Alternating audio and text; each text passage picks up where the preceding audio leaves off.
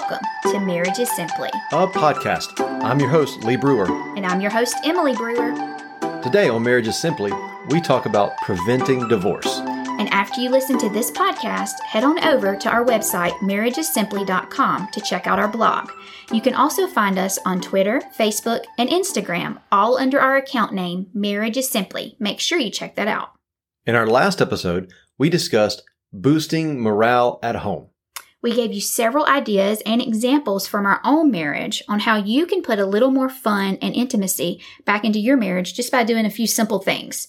If you haven't, go back and listen to that podcast because every marriage needs to keep being refreshed with love and laughter. And we have a winner. Doo-doo. Yay! Over the last two podcasts, we asked you to listen to episode 8 and count the word of the day. What was the word of the day?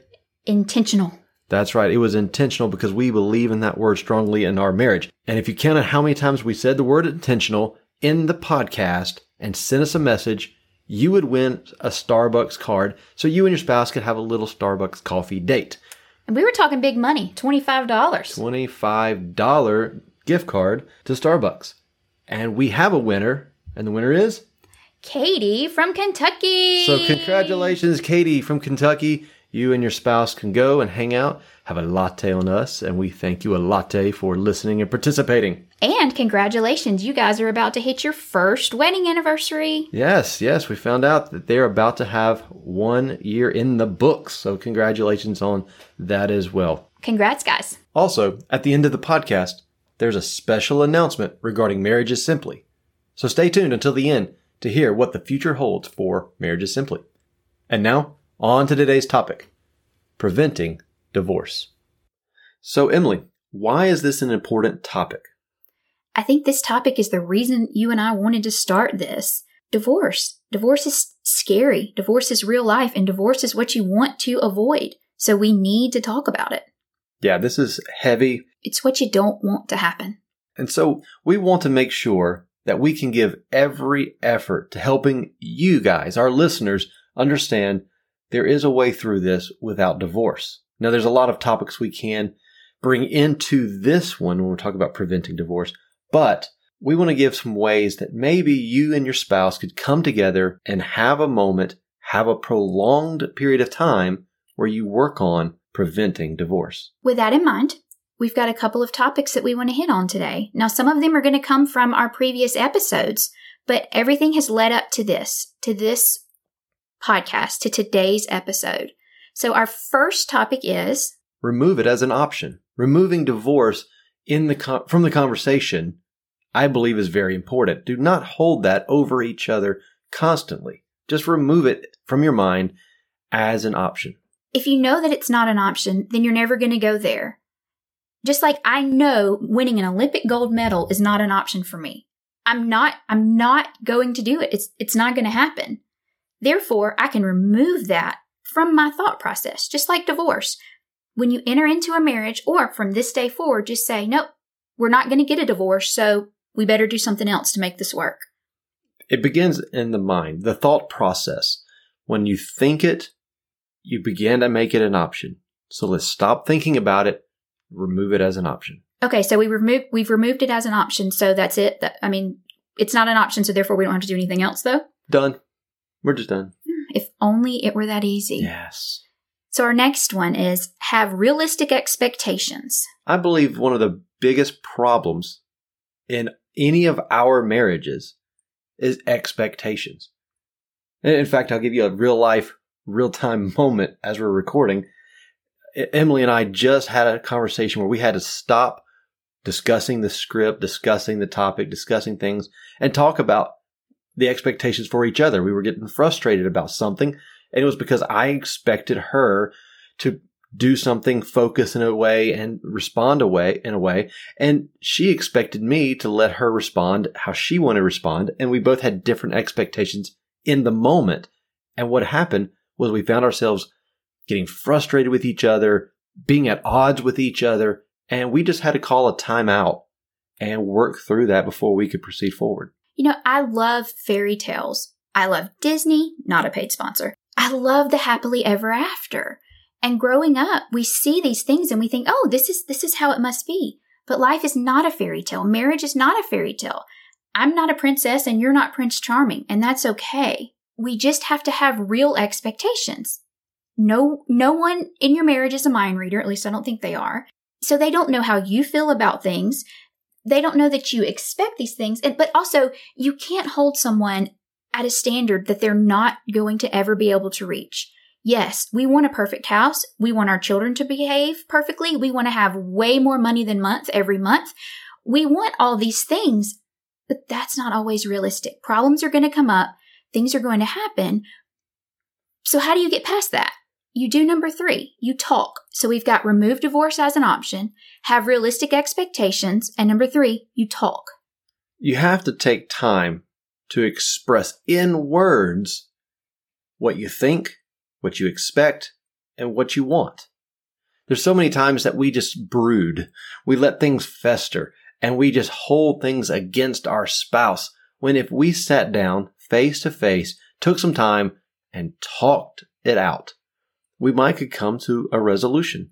And this is harder for men. How many times do I call you broody? I'll say, you're being broody brody. And you're like, no, I'm not. you are. And I think sometimes you don't even realize it. But I'll stop you and say, talk to me. And usually I have to say, what's wrong? What's wrong? What's wrong? Till I drive you insane. But finally it comes out. Maybe it explodes. Maybe you just open up and talk. But if I feel a certain way, just because I'm feeling something so strongly, that doesn't mean that my spouse is feeling that way. But more importantly, that doesn't mean my spouse has any idea that I feel the way that I feel. You know, early on in our marriage, I wanted to talk everything out right away. Emily would be upset. I would immediately go to her. What's wrong? What did I do wrong? Let's talk this out. And I would almost force this conversation to pull it all out. Let's go ahead and get it on the table and she did not want to talk about it. Well, somewhere over the years, at some point, I began to draw back on the conversation and say, you know, I don't want to address this right away. I don't want to talk about it right now. And she's the one that now steps in and says, come on, we need to talk about this more. We need to work this out. And so we began to shift in our relationship over the years. And now we've been talking and looking at this pattern of the shifting and realizing I think what we're doing is balancing. And it took 15 years.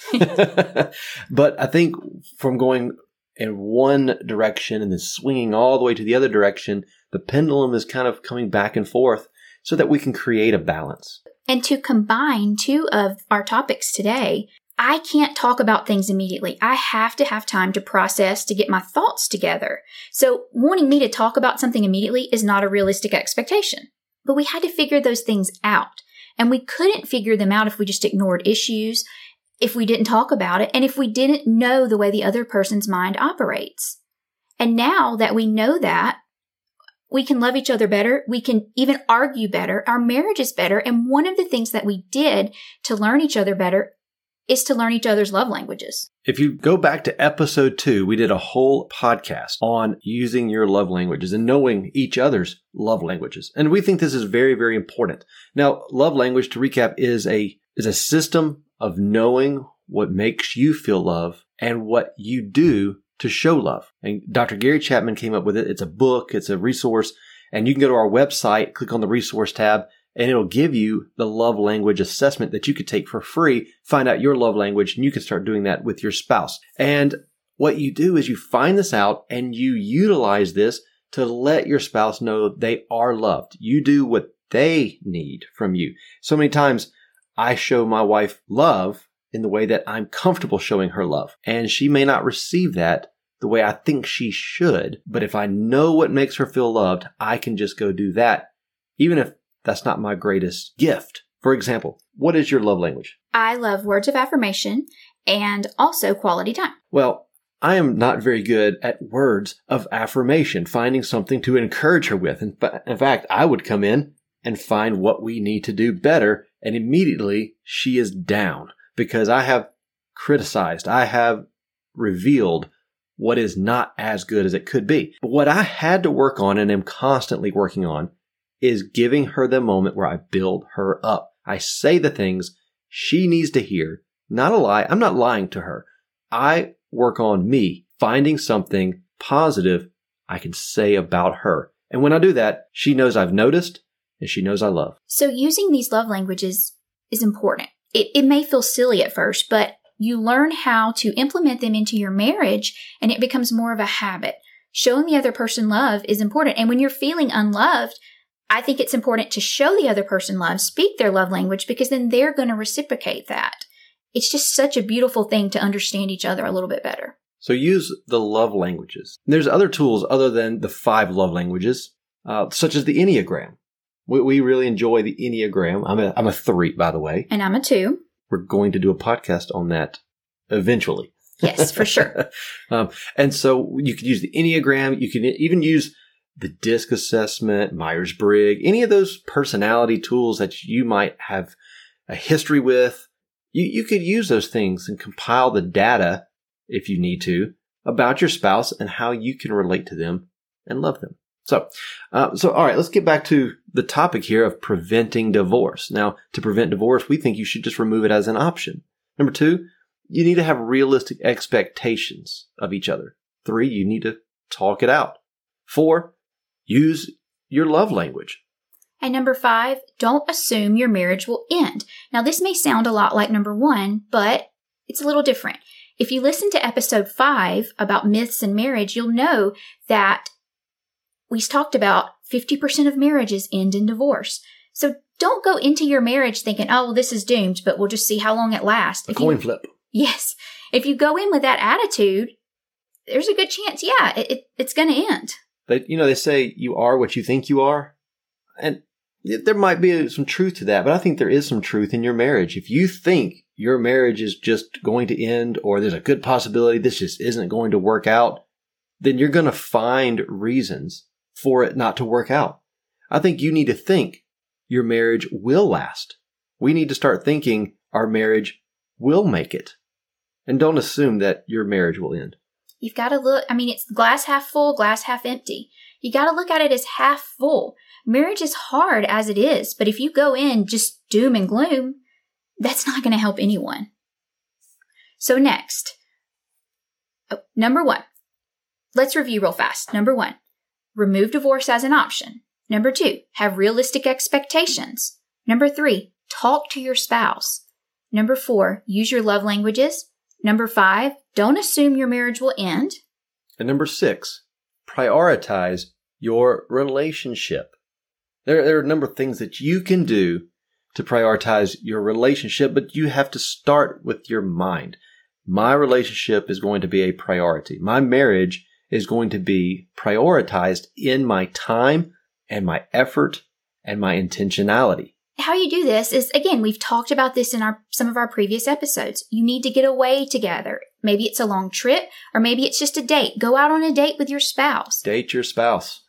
In your language that you use with each other. You need to say things like, I will make this marriage work. We are going to get through this and ask questions. What can I do to be a better spouse? By saying these things and asking these things, you're prioritizing your relationship by making it the most important thing to you. If you prioritize your rela- your relationship, your marriage, you're not going to walk into the room and start telling your spouse how to change. And you're not going to start telling your spouse what you want. I think you need to go in and start asking the questions. What do you need from me? What can I do to be better? Where do you think I need to change? and listen. In fact, Emily has said this recently. I can have a steel exterior where she comes and tries to say, Hey, why don't you be this or more flexible or, or, or whatever she sees in me that I need to change. And I have this, I'm not going to change kind of mentality.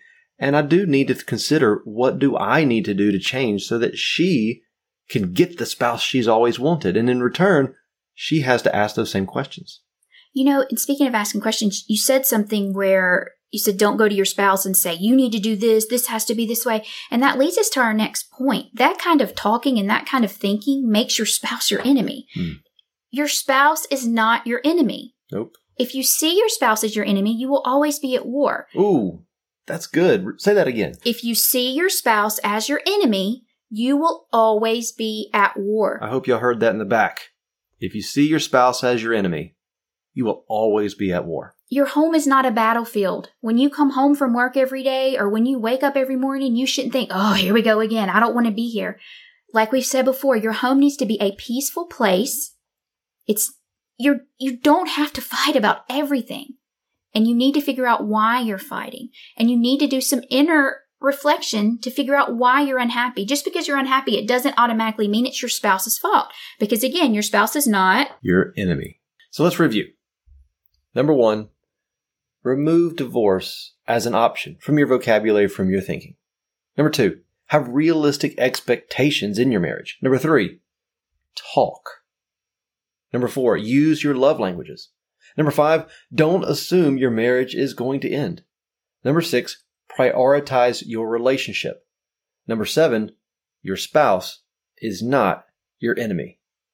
And number eight, a counselor or pastor should not be your very last resort. You shouldn't think, well, my marriage is great. We don't need marriage counseling a lot of marriage experts and a lot of pastors and other podcasters and bloggers that we follow suggest going to counseling as a regular part of, of your marriage, not just when things are bad. And we recommend a reputable and trusted pastor of a local Bible believing church or a Christian counselor for you to sit down and talk to. There, there's other ways that you can get help in a counseling pastoral kind of way that's a little bit less personal like going to a marriage conference. In COVID season and in the pandemic we've come through, there's been very few large gatherings, marriage conferences that have been offered, but we're hoping that more marriage conferences will start happening, will, will come back to some kind of degree because we really believe that that could help so many people. Little getaways, one or two nights at a church, one or two nights at a community center, whatever these events have looked like we believe that they could help lots of people. So if you're saying, I don't want to sit down one on one with a counselor or a pastor, find a group that you can belong to that will help you through these. Now, we would love for you to sit down with a pastor or a counselor that you can trust, pour your heart into, and they can mediate for you. But if you need to belong to a group, that'll lead us to our number nine point here. So let's recap all the way up to our last point. Number one, remove divorce as an option. Number two, have realistic expectations in your marriage. Number three, talk to each other. Number four, use your love languages. Number five, don't assume your marriage will end. Number six, prioritize your relationship. Number seven, your spouse is not your enemy. Number eight, a counselor or pastor should not be your last resort. And lastly, faith. Now, Lee just said if you need to belong to a group, that brings us to number nine. We believe you need to belong to a group. And this is the group that we believe you should belong to. Faith is a huge part of our life. It's, it is the reason that our marriage has succeeded. Our faith in Jesus Christ, our relationship with our Lord, our involvement in a local church, our attendance to where other godly couples can wrap their arms around us and set examples for us and pray for us. This is important. This is huge in your marriage. We've been mentored by a number of wonderful men and women who've had lasting marriages. And a lot of them don't even know that they mentored us. We just wanted to draw close to them. And one thing we found is that the men and women who have the best marriages, in our opinion, have the strongest relationships with God. So faith is important. It's huge. It's vital. It's necessary. And we believe that if you are facing divorce, if that is coming into your mind that your marriage may end, it may not last, then you need to stop and evaluate where is my life? Where is my life in relation to a creator God? Where is my life in relation to a biblical perspective of who Jesus is and what he's done for our lives? And we've taken that, that moment to stop and think that through and think that through for our marriage and what that means for our marriage. And we are here today because we believe that that is the foundation of why we will succeed in marriage and why we will last until death do us part. And it's because of our faith. So, guys, listen. If there's one thing that you get out of our first season here, it's marriage is simply not giving up. Do what it takes. Make it work. With that being said, if you guys need to talk to someone, if you want to send us a joke, if you want to send us a highlight from your marriage, a story, anything like that from from what you've heard this first season or just something random. We're always here. Send us an email with whatever you connected with today or throughout our season to lee at marriagessimply.com or emily at marriagessimply.com or on one of our social media pages. We want to hear from you. We want to know. And since you said we want to know, that means it's time for us to go. But first, we want to let you in on what the future holds for Marriages Simply. The sad news is that today, this is our last episode of season one. Boo. But the good news is we'll be back with season two. Yay. We'll continue to blog and provide content on our website. marriagessimply.com. So check that throughout the summer and keep sending us emails and social media messages about your marriage because we love to hear about you. And don't forget to share us with your friends. We're going to be asking questions all summer long on Instagram that we can use on future podcasts. So help us out and keep track with our polls and questions on our Instagram stories. Season two is going to provide greater content, interviews with amazing couples, and hopefully some really cool giveaways and partnerships. And lastly, thank you to all of our listeners. You're spread out all over the country and the world. You guys, Marriage is Simply is listened to on three continents. Merci, danke, mulțumesc. Okay. With that being said, until next time, remember marriage is simply Something new every day. Now give me a kiss and let's put this season to bed.